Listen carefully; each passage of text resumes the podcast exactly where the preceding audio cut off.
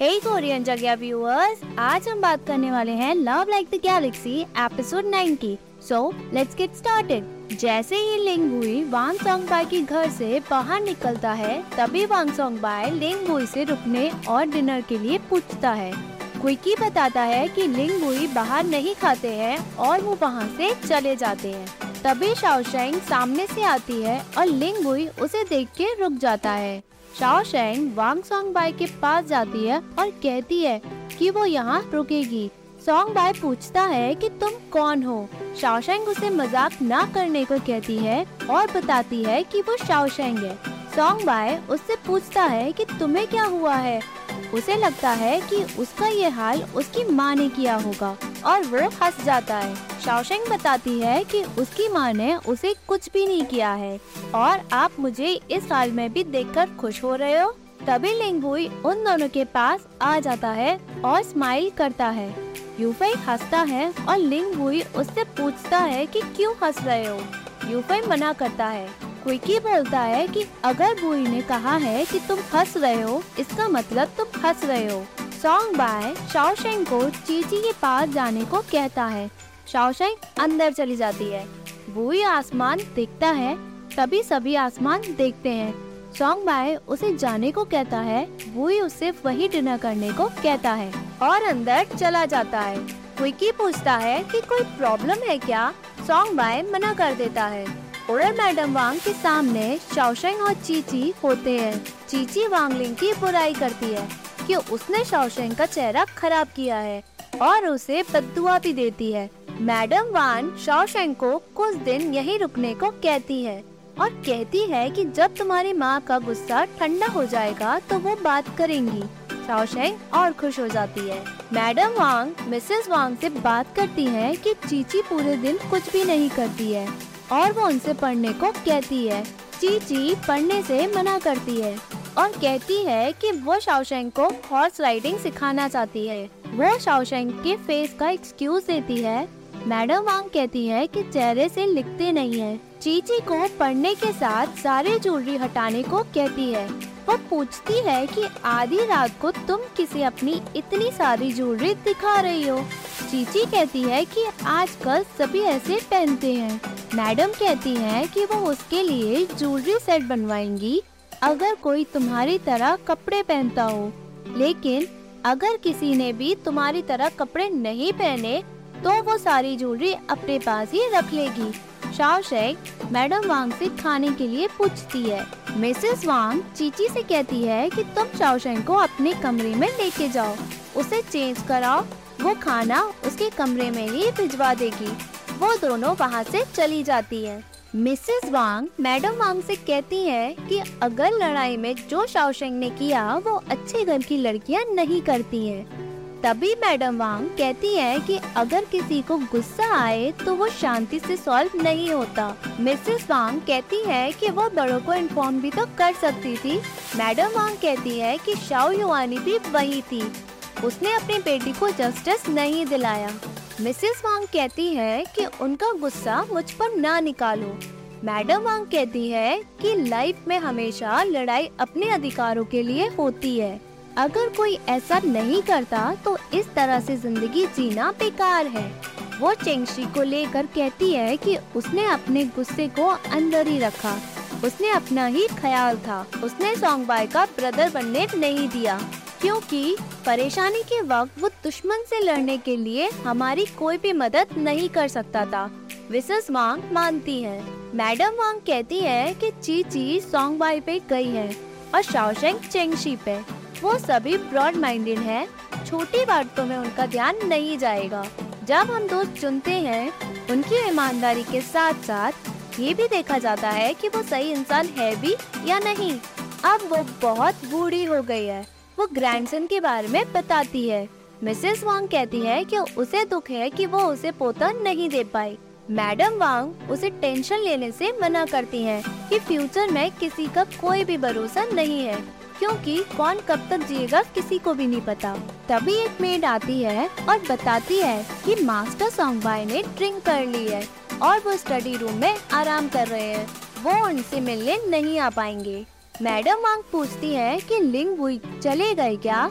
Made मना करती है और बताती है कि वो गेस्ट रूम में पूरी रात रहेंगे। मैडम वांग पूछती है कि बुई ने भी ड्रिंक की है क्या? मेड मना कर देती है। मैडम का अलग ही रिएक्शन होता है। यहाँ शाओशेंग और चीची ड्रिंक करते हैं। शाओशेंग चीची से पूछती है कि मैडम वांग ने अपने कान कैसे खो दिए? चीची कहती है, ये बात तो सभी को पता है। जब उसके ग्रैंडफादर चले गए थे, तब उसके फादर 10 साल के भी नहीं थे। उसके बाद दादा की तरफ़ से उनके कज़न आए और ग्रैंड मदर को दूसरी शादी के लिए कहा, ताकि वो लोग ग्रैंडफादर की प्रॉपर्टीज़ पे कब्जा कर लें। चाहे कुछ भी हो जाए ग्रैंड मदर ने दूसरी शादी न करने का फैसला लिया। लेकिन वो लोग मान ही नहीं रहे थे, तभी उन्होंने अपना कान काट लिया। और सभी के सामने ये कसम खाई कि वो दोबारा शादी कभी भी नहीं करेंगी। यहाँ लिंगबुई चीची के कमरे के बाहर टहलता है। तभी वो चीची और शाओशेंग की आवाज़ सुनता है। शाओशेंग उसकी ग्रैंड मदर की तारीफ़ करती है। चीची बताती है कि उसकी ग्रैंडमदर पुअर बैकग्राउंड से आई है बट ग्रैंडफादर ने उनके साथ कभी भी गलत ट्रीट नहीं किया।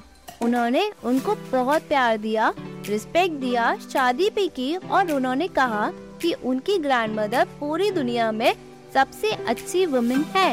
इसी वजह से उसकी ग्रैंड मदर को किसी से भी डर नहीं लगता था। लिंग बुई सब सुनने की कोशिश करता है। यहाँ शाओशेंग कहती है कि कोई आपको अच्छे से ट्रीट करे, ये तो बेस्ट एग्ज़ाम्पल है। वो उसकी ग्रैंड मदर को हीरोइन बताती है। चीची शाओशेंग से उसके हीरो के बारे में पूछती है जिसके साथ वो अपनी ज़िंदगी बिता सकती है। शाओशेंग बताती है कि उसकी मदर ने कुछ भी नहीं सिखाया, इसलिए उसे लगता है कि वो एक ऑर्डिनरी फैमिली में शादी करेगी। वो ही कुकी और यूपई को जाने को कहता है। चीची कहती है, तुम ऐसे ही किसी से शादी नहीं कर सकती हो। शाओशेंग कहती है कि जब से वो पैदा हुई है, वो कभी भी सेटिस्फाई नहीं हुई है। लेंग ये सब सुनता है और वहाँ से चला जाता है। यहाँ लुयाओ अपने बड़े भाई के कमरे में जाता है और वो वापस जाता है। तभी उसका भाई लाओ बहन बाहर आता है। वो पूछता है कि तुम ली के साथ घर आए हो? तुम अपने कमरे में आराम क्यों नहीं कर रहे हो? लुयाओ मन में शौशेंग की ब्रेवरी को सोचता है और अपने भाई से ही जाओजुन से एंगेजमेंट तोड़ने की बात कहता है। वो कहता है कि हम दोनों की पर्सनालिटीज बहुत अलग है। और सभी जानते हैं कि उसके और प्रिंस के बारे में। वो खुश नहीं है जॉर्जुन के साथ और बताता है कि उसे लगता है कि आप ये शादी इतनी आसानी से नहीं तोड़ोगे। उसका भाई हाँ करता है और कहता है कि वो उसे कभी भी सेक्रीफाइस नहीं करेगा। वो उसे सपोर्ट करने की बात कहता है। लुया खुश हो जाता है। तभी उसका भाई पूछता है कि तुम्हारे दिल में कोई और है क्या? लुयाओ मना कर देता है और कहता है कि अगर कोई होगा, वो उसे सबसे पहले बताएगा। लुयाओ वहाँ से चला जाता है, उसका भाई भी खुश होता है। यहाँ वान सोंग बाई की मदर की पार्टी की तैयारी चलती है। चीची और शाओशिंग आती है और एक सर्वेंट से पूछती है कि सुबह से ये खटखट की आवाज़ क्यों आ रही है? सर्वेंट बताता है कि ब्रिज खराब हो गया है और डेंजरस भी। हम इस ब्रिज को सही कर रहे हैं बट वो सही नहीं हो पा रहा है। उसे लगता है कि ये ब्रिज तोड़कर नया ब्रिज बनवाना पड़ेगा। शाओशिंग कहती है कि इस मैंशन में अंकल ने बहुत सारे पैसे लगाए हैं। चीची हंसती है, ची बताती है कि पानी बाहर यानी ईस्ट साइड से आ रहा है और कहती है कि इसी को बनवाने में दस हज़ार रूपए लग गए थे।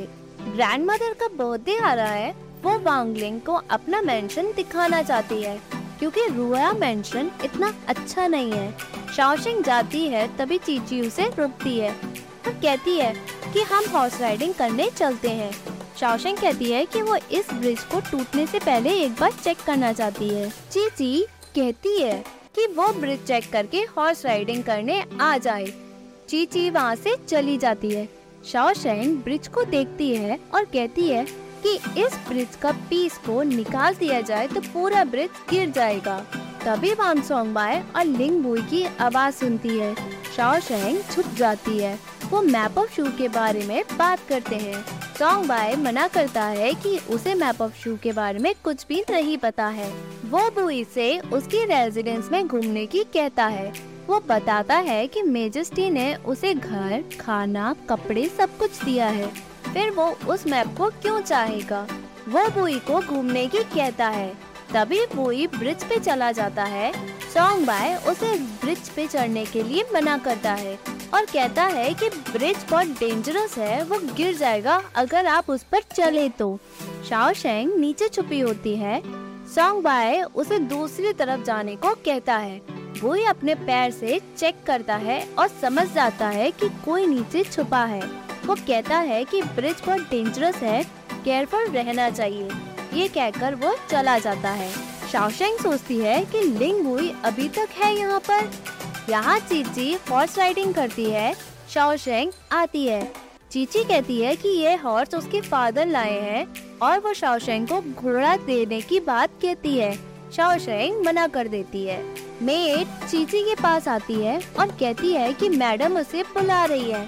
चीची शाओशेंग को घोड़ा चलाने को कहती है और वहाँ से चली जाती है। शाओशेंग को समझ नहीं आता कि वो घोड़ा कैसे चलाए। फाइनली शाओशेंग घोड़े पे बैठ जाती है। घोड़ा भागता है, लिंगबुई उसे बचाता है।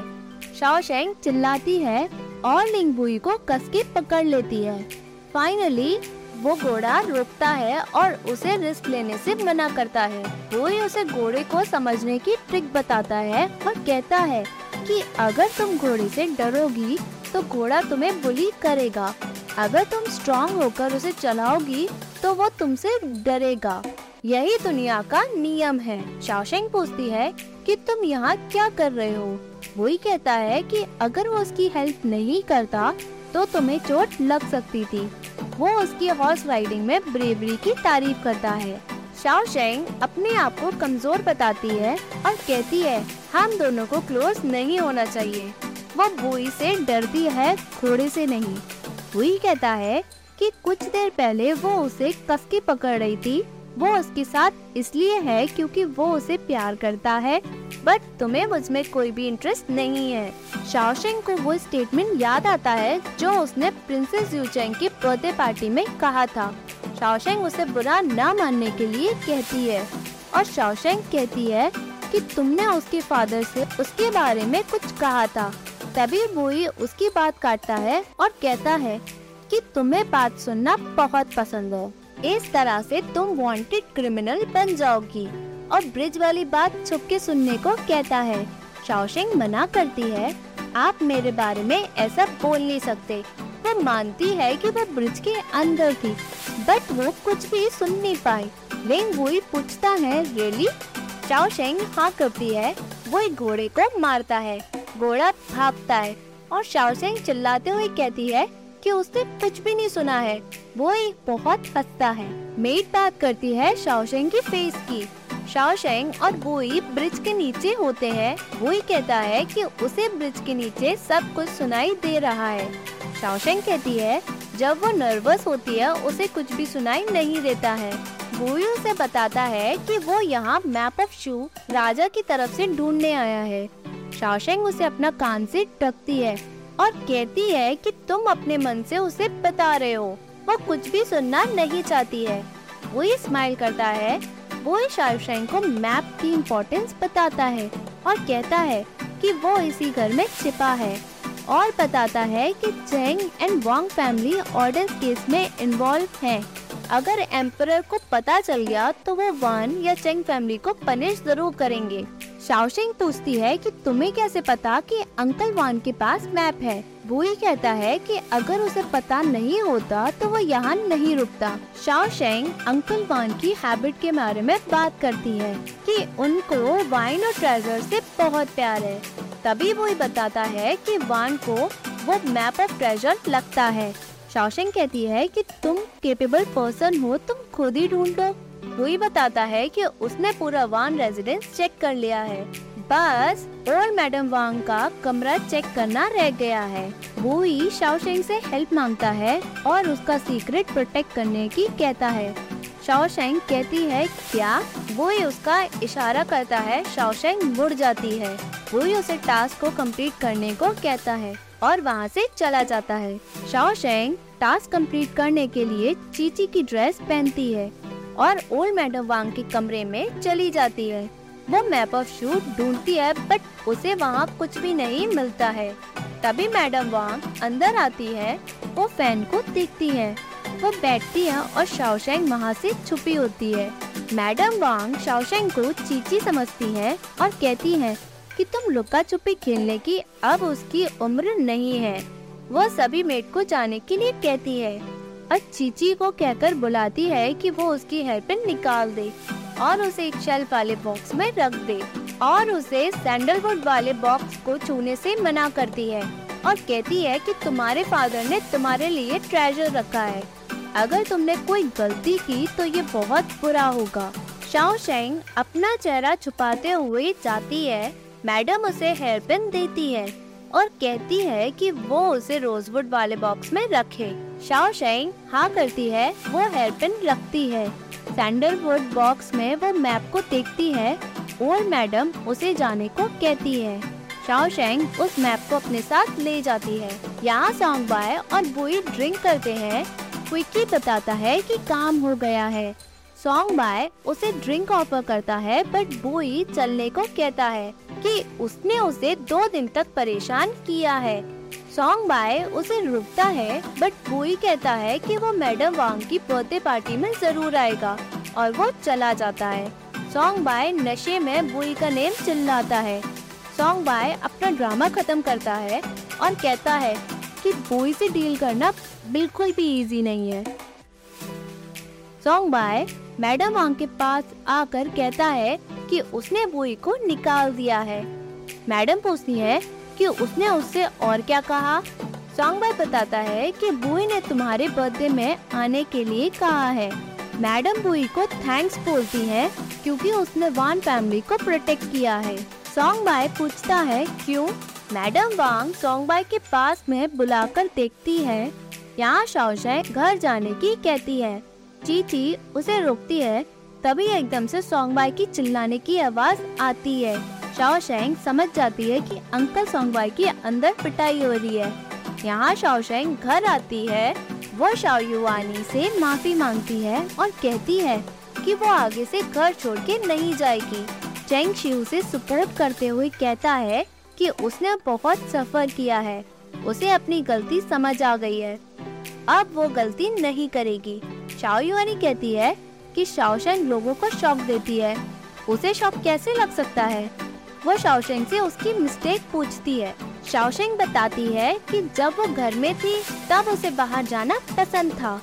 लेकिन जब वो घर से बाहर थी, तब उसे घर की याद आ गई और एडमिट करती है कि वो आगे से घर में ही रहेगी और अच्छी बेटी भी बनेगी। चेंगशी खुश हो जाता है। शाओ युआनी पूछती है कि तुमने वान रेजिडेंस में क्या किया? शाओशिंग बताती है कि वान रेजिडेंस में लिंगबुई आया था। वो बता रहा था कि वो मैप ऑफ़ शू को ढूंढ रहा है। शाओशिंग कहती है कि उसे कोई प्रॉब्लम क्रिएट नहीं की है, क्योंकि लिंग बुई उसे डरावना लगता है। इसलिए वो घर जल्द से जल्द वापस आ गई है। चैंग शी भी एग्री करता है। शाओ युआनी उसकी सुनने की आदत के बारे में कहती है। शाओशेंग मना करती है और कहती है कि उसने कुछ भी नहीं सुना है।